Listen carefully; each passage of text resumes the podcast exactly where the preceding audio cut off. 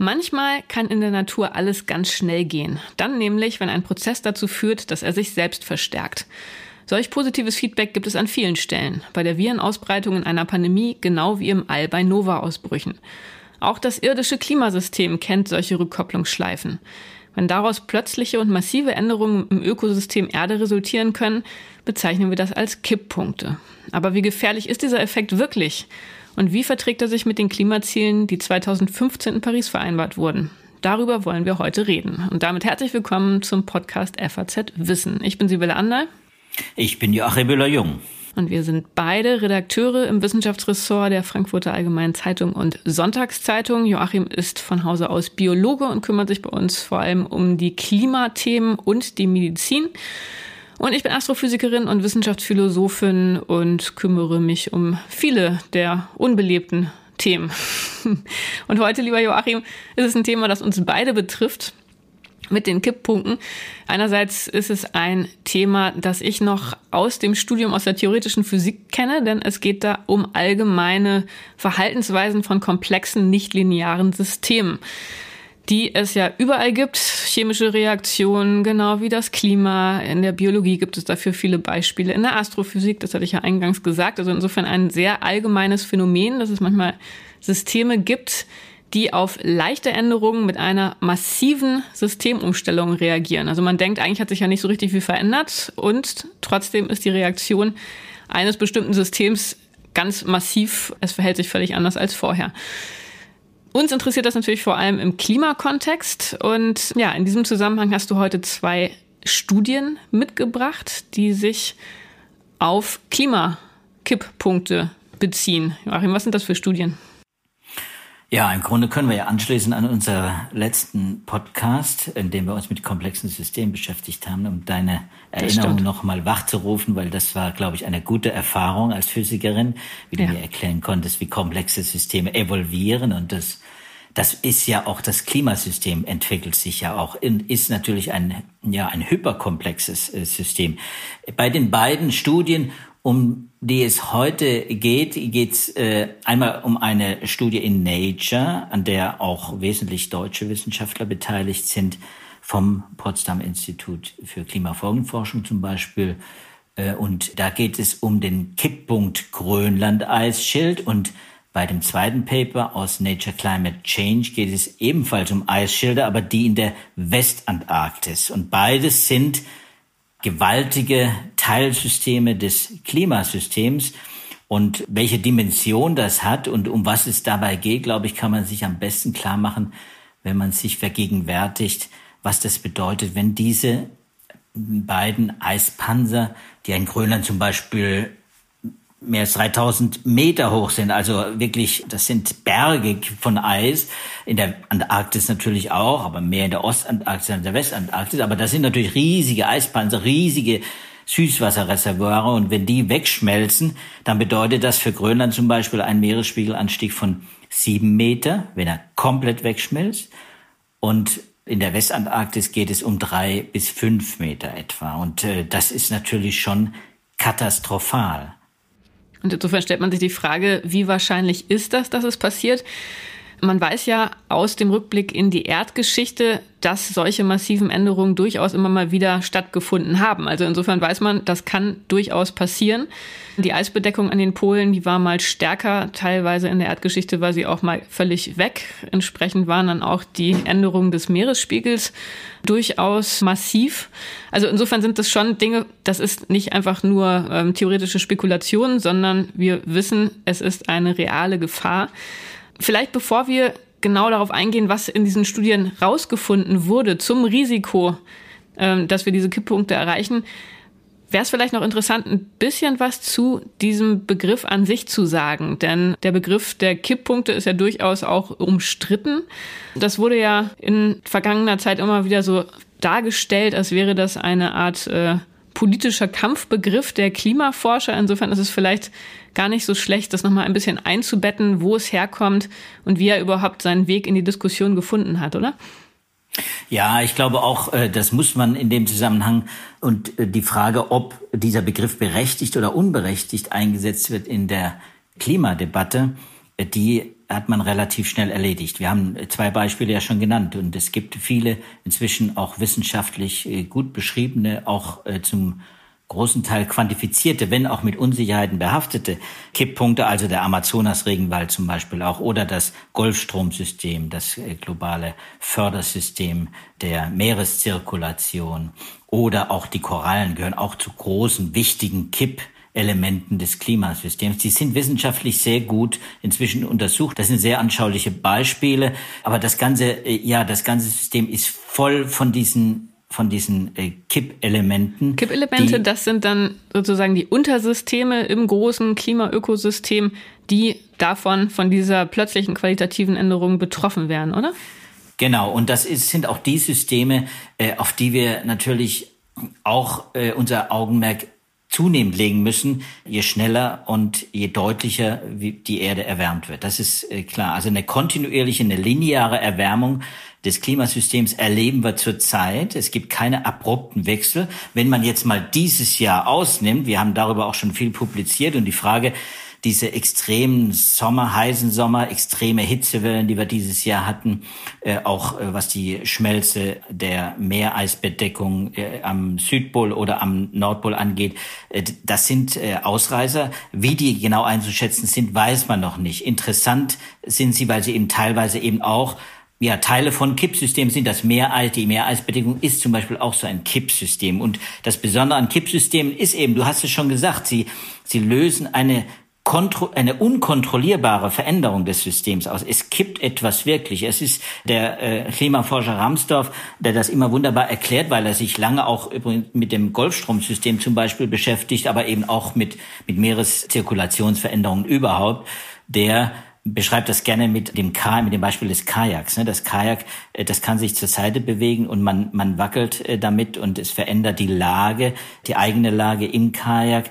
Äh, aber wenn man irgendwann es übertreibt, dann kippt es eben und es ist gar nicht mehr aufzuhalten. Es kippt nach unten und man, man hängt dann äh, quasi unter Wasser und kann das nicht verhindern. Und das ist die Gefahr bei diesen Kippsystemen. Es wird unkontrollierbar. Es sind Instabilitäten im System, die wir, wenn möglichst, verhindern müssen. Und, und das, das ist, ist die große Aufgabe. Genau, ein Problem für unser menschliches Denken, weil wir sehr an lineare Prozesse gewöhnt sind. Wir denken, wenn sich eine, eine kleine Störung, eine kleine Veränderung ergibt, dann wird daraus auch eine kleine Folge resultieren. Das ist ja auch ganz oft so. Aber es ist in der Tat bei fast allen Systemen in der Natur, die nicht linear funktionieren, so dass es äh, eben keine allgemeine Gültigkeit hat, also kleine Änderungen, kleine Folge, sondern dass es dann durchaus auch immer mal wieder zu dramatischen Änderungen kommen kann. Äh, ich hatte das heute Morgen bei uns in der Konferenz.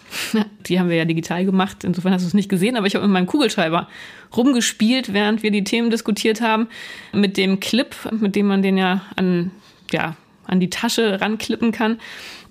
Auch so ein Beispiel für nicht-linearen Kipppunkt. Da kann man äh, immer weiter überdehnen und damit rumspielen und irgendwann plötzlich ist aber die Sprödigkeit des äh, Kunststoffes leider erschöpft und dann ist es mir in der Tat abgebrochen und dann bringt es auch nichts mehr, das dann wieder zurück in die Ausgangssituation zu drücken. Das Ding ist dann einfach kaputt. Es ist irreversibel und insofern habe ich heute Morgen den Kipppunkt meines Kugelschreibers leider überschritten, jetzt ist er kaputt.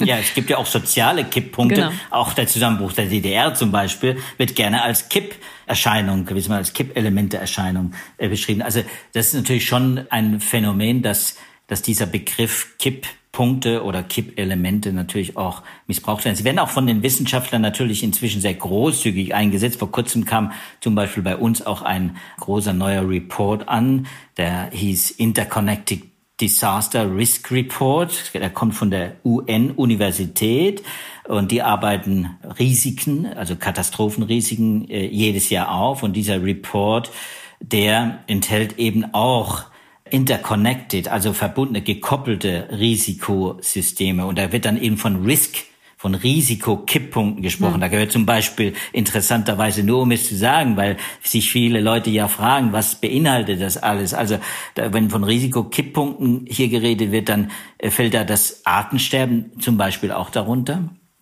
Grundwasserverluste, das ist schon wieder quasi schon wieder für ein also geophysikal schon wieder sehr sehr sehr plausibel und nah am, am Klima ebenso die die alpine Gletscher, Gletscherschmelze auch die ist ein Kippelement ist auch tatsächlich im Klimasystem ein Kippelement aber Weltraumschrott wird auch zum Beispiel als mhm. Risiko Kipp Punkt äh, gewissermaßen ja, als Kippelement. Genau, da hat man nämlich auch wieder diese hm. positive Rückkopplung, wenn man da davon ausgeht, dass zwei Schrottelemente kollidieren, dann erzeugen die ganz viele neue Schrottelemente, also kleine Bruchstücke, die dann auch wiederum so ein hohes Zerstörungspotenzial haben, dass die dann so eine ganze Zerstörungslawine auslösen können. Und das sind immer genau diese Lawinenprozesse. Also ich kenne den Begriff aus der theoretischen Physik tatsächlich. Das äh, war bei uns damals an der TU Berlin oder ist auch immer noch ein großes Forschungsgebiet.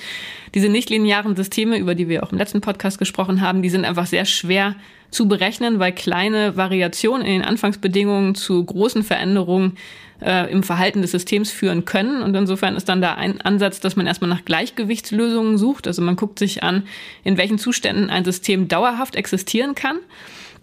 Und dann ist die Frage, sind das stabile oder instabile Gleichgewichte? Also zum Beispiel unser Klima im Großen und Ganzen ist das ja so weit ganz stabil. Das heißt, wenn sich da was verändert, dann wird es äh, in den, also wenn man jetzt vor, vor der Klimaerwärmung sich das äh, Klima mal in so einer relativ stabilen zeitlichen Periode angeguckt hat, dann ist es halt in einem stabilen Zustand. Aber wenn man dann an einem Parameter was ändert, zum Beispiel CO2 in der Atmosphäre, wenn sich dann die Atmosphäre aufwärmt, dann ist halt die Frage, was passiert mit dem System auf der Grundlage dieser Temperaturerhöhung. Und das ist dann sowas, was man in der nichtlinearen Dynamik halt gerne macht. Man guckt sich einen Parameter des Systems an, variiert den und schaut sich dann an, ob stabile Gleichgewichte plötzlich instabil werden können und dann plötzlich in einen qualitativ anderen Zustand übergehen können.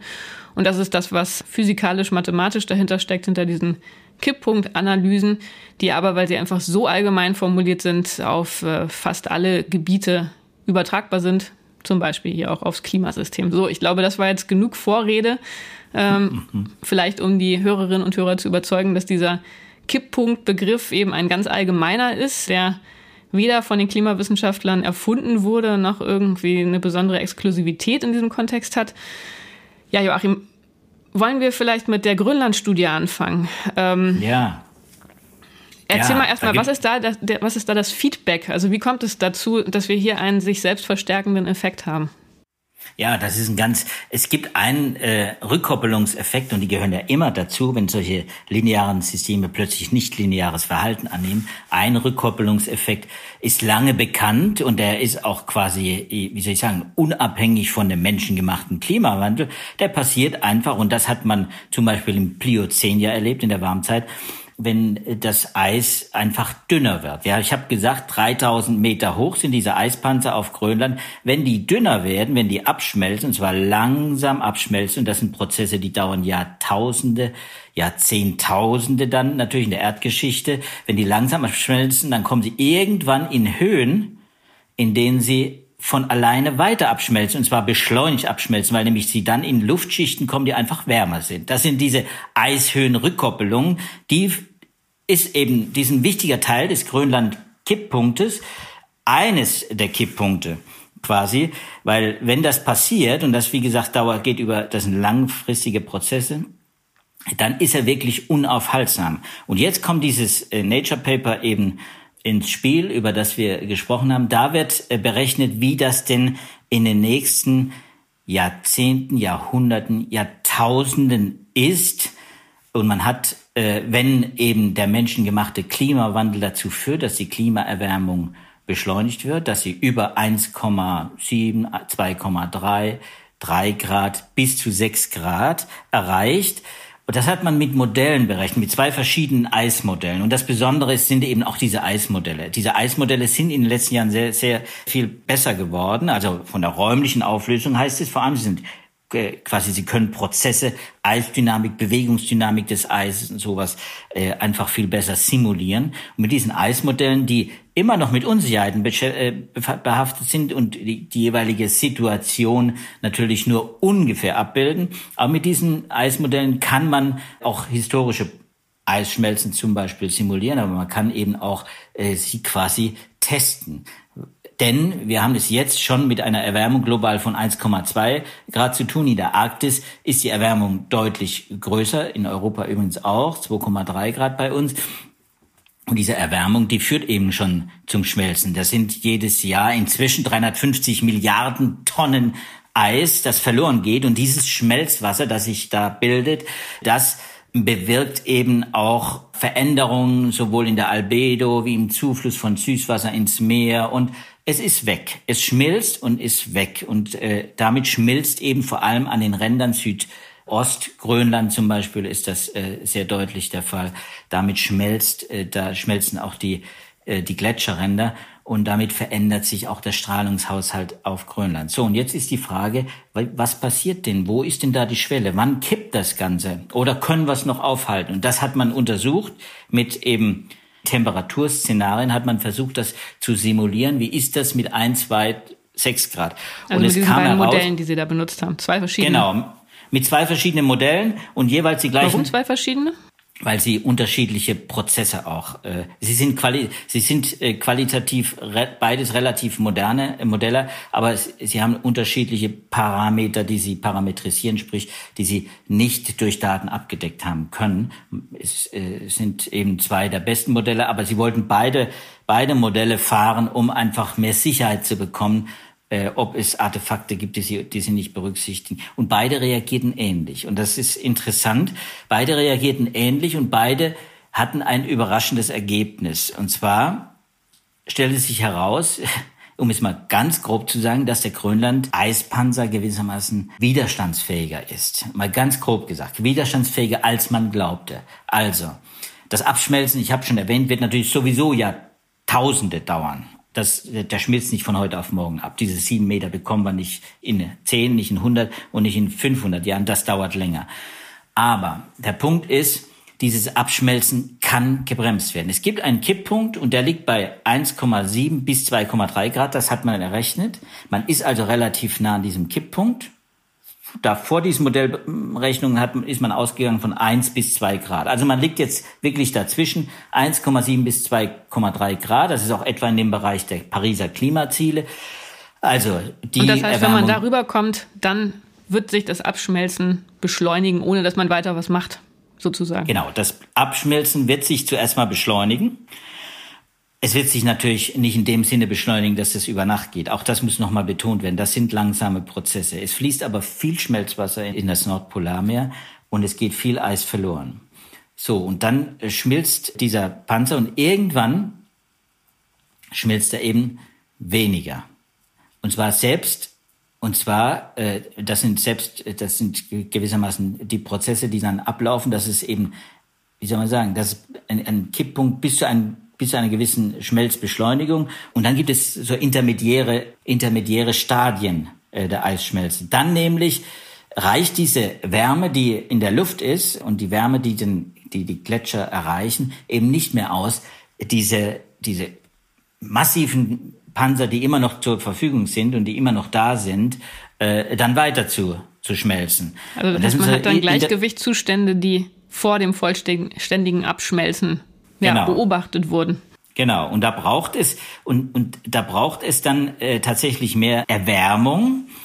Wohlgemerkt, dieser, dieser intermediäre Prozess, äh, der passiert auch, wenn man sechs, wenn wir jetzt äh, bis Ende des Jahrhunderts um sechs Grad äh, erwärmen, den Planeten, auch dann wird ein intermediäres Stadium erreicht. Und zwar so eine Semistabilität. Das ist eine, eine, wirklich eine Semistabilität. Er ist eigentlich nicht stabil. Er ist eigentlich, er schmilzt nur nicht mehr so schnell.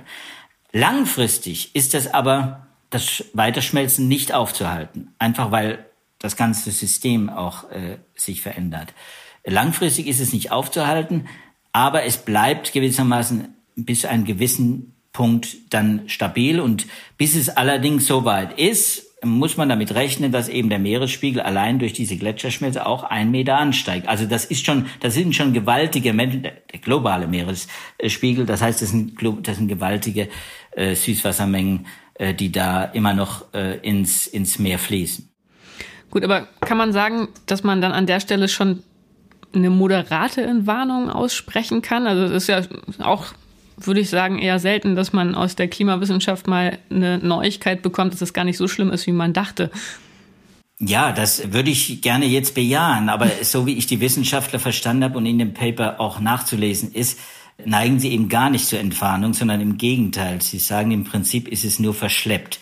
Dass die Chance besteht, und das wäre der Teil der Entwarnung, die Chance besteht, dann eben, wenn es in diesem intermediären Stadium ist, diesen ganzen Schmelzprozess noch komplett aufzuhalten. Also wir können das Restabschmelzen verhindern, wenn, und jetzt kommt wieder das große Wenn, wenn die globale Temperatur wieder unter diese ominösen 1,7 bis 2,3 Grad über dem vorindustriellen Niveau zurückgefahren wird. Das heißt, wir müssen definitiv runter mit den Temperaturen unter 1,7 Grad. Dann kann man sicher sein, dann ist der Grönlandgletscher sicher. Darüber nicht. Und dann Nochmal, Entwarnung würde ich deswegen nicht geben, weil diese gewaltigen Schmelzwassermengen, die da in den, ins Nordpolarmeer fließen, schon andere Kippsysteme eben auch wieder triggern können.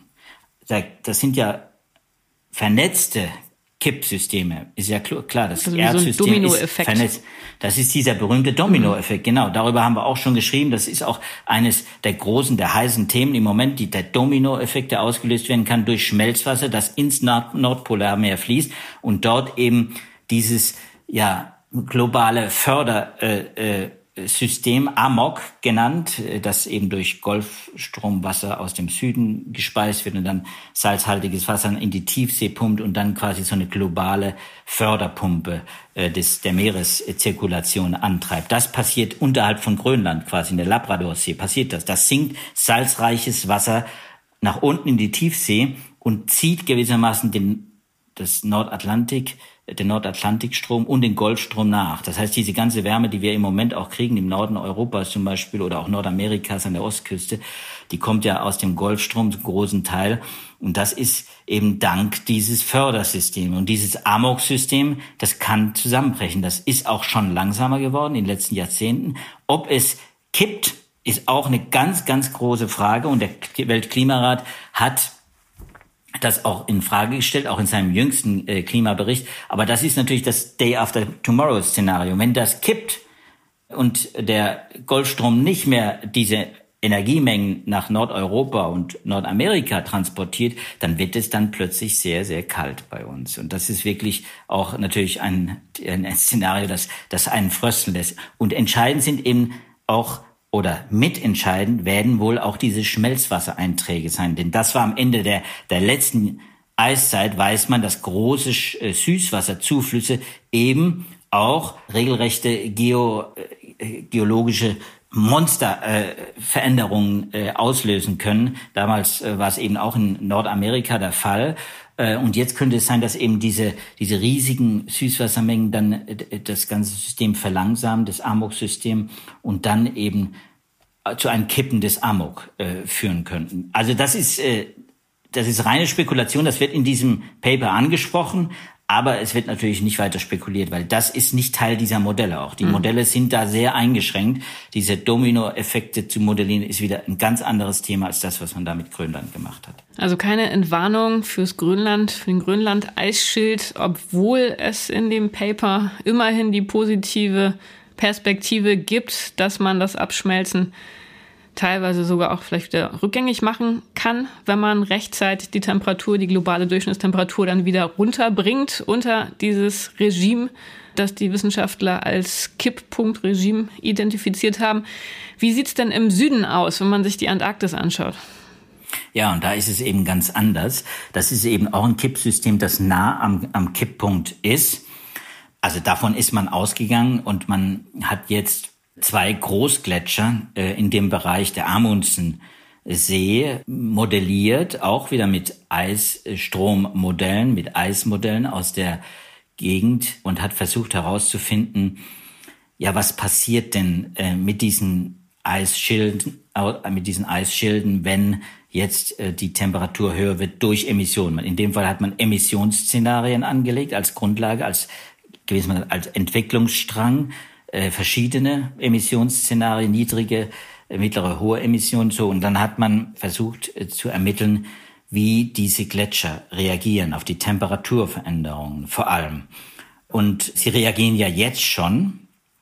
Die Gletscher, das sind äh, der Thwaites Gletscher zum Beispiel und der andere ist der Pine Island Gletscher. Der Thwaites Gletscher ist der Doomsday Gletscher und heißt deswegen so, weil er wirklich so schnell inzwischen strömt. Das Eis strömt ja zum Meer hin von relativ großen Höhen in äh, massigen, in großen Massen quasi zum Meer hin. Und diese Eisströme, die haben sich wahnsinnig beschleunigt in den letzten Jahrzehnten und wir haben jetzt dann auch eine messbare Eisschmelze vorne am Schelfeis. Das Schelfeis ist das, der Teil der, der Gletscher, der ins Wasser reinragt, der auf dem Wasser schwimmt. Es gibt eine Aufsetzlinie am Kontinentalrand der Westantarktis und dann schwimmt dieses Schelfeis eben auf dem Wasser.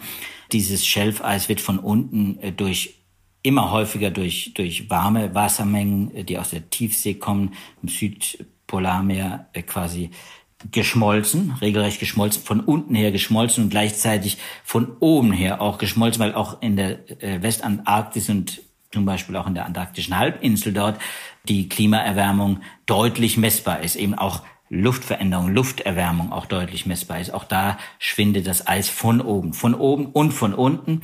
Und dazu kommen eben Rückkopplungsmechanismen mit den Zirkulationsströmen um die Antarktis herum, die warmes Wasser transport, äh, beitransportieren.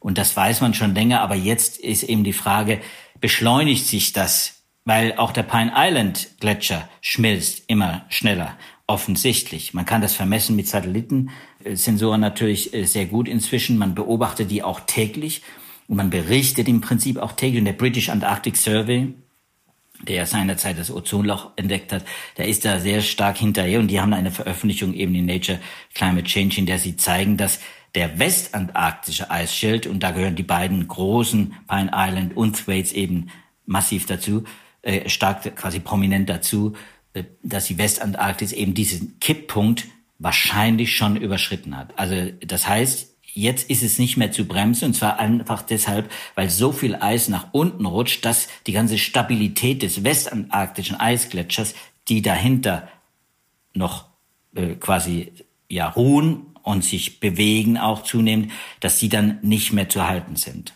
Das ist auch wieder eine Modellierungsstudie, nehme ich an. Wie groß schätzt du da die Unsicherheiten ein? Ja, das ist die, das ist die große Frage. Die Unsicherheiten gibt es natürlich, die werden auch angesprochen in dem Paper. Und die sind natürlich da. Das sind jetzt auch nicht viele Daten, die belegen können, dass hier eine Instabilität entstanden ist, die irreversibel ist.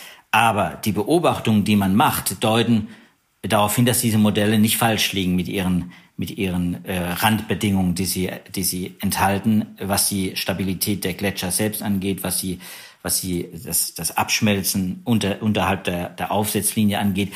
Man muss sich einfach vorstellen, es sind viele Prozesse, die wir gar nicht beobachten können. Gerade bei diesen riesigen Schelfeisen äh, vor der äh, Antarktis ist es ja so, dass nicht nur warmes Wasser von unten äh, das Eis selbst abschmilzt, angreift. Das ist belegt. Da gibt es einige Daten, da haben wir auch im Frühjahr schon darüber berichtet. Da sind australische Forscher auch mit, mit Daten, auch mit Messdaten der Tiefseeströme, die hier warmes Wasser rantransportieren, auch an die Öffentlichkeit gegangen.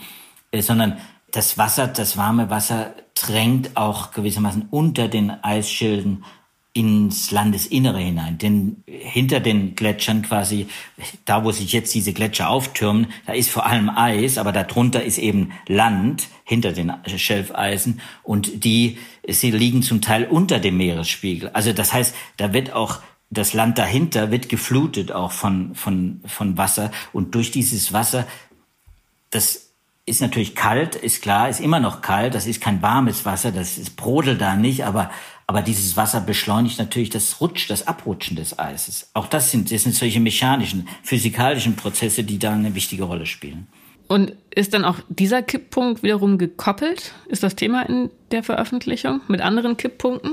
Ja, das ist eine große, ist eine große Frage, wie, mit welchen Kipppunkten er noch gekoppelt ist. Dass er völlig äh, ungekoppelt ist, ist sehr unwahrscheinlich weil, wie gesagt, die äh, Zirkumpolarströme, zum Beispiel die tiefen Wasserströme, die spielen da eine ganz wichtige Rolle und die sind wiederum abhängig eben von dem globalen Fördermann, von den Meeres, von der Meeres, globalen Meereszirkulation. Auch damit gibt's, da gibt's eine Rückkoppelung und da gibt's äh, Verbindungen. Und natürlich auch die Ostantarktis darf man nicht vergessen, die ja noch viel, viel mehr Eis enthält als die Westantarktis, die ja dann wirklich Dutzende von Metern Meeresspiegelanstieg bedeuten würde. Auch die ist natürlich gekoppelt mit der Westantarktis. Also wie die beiden zusammenhängen, was das bedeutet jetzt für die gesamte Antarktis, ist noch völlig unklar. Es klar ist, wenn beides äh, schmilzt, Ostantarktis und Westantarktis, dann wird das langfristig, und jetzt reden wir wieder über viele, viele tausend Jahre und Jahrzehntausende, äh, dann wird das natürlich mehrere Dutzend, über 100 äh, Meter Meeresanstieg, Meeresspiegelanstieg bedeuten.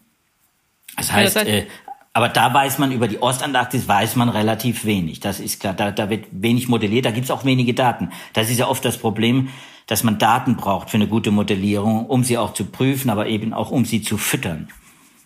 Gut, und was kann man daraus jetzt folgern? Ich meine natürlich immer das, was man aus Klimaveröffentlichungen folgern kann. Wir müssen möglichst schnell versuchen, die CO2-Emissionen in den Griff zu bekommen und die weitere Erhöhung der globalen Durchschnittstemperatur zu begrenzen. Wie optimistisch bist du da, dass wir verhindern können, dass wir im schlimmsten Fall in so einen Kipppunkt-Domino-Effekt reingeraten?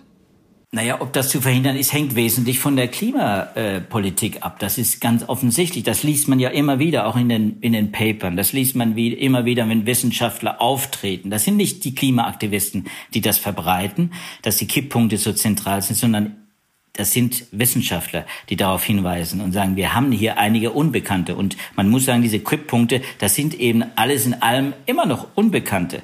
Also wann genau die kippen, das weiß man von den allerwenigsten. Man, es gibt große Unsicherheiten. Man weiß nur, es kann passieren. Und die Mechanismen kennt man oder einen Teil der Mechanismen kennt man schon.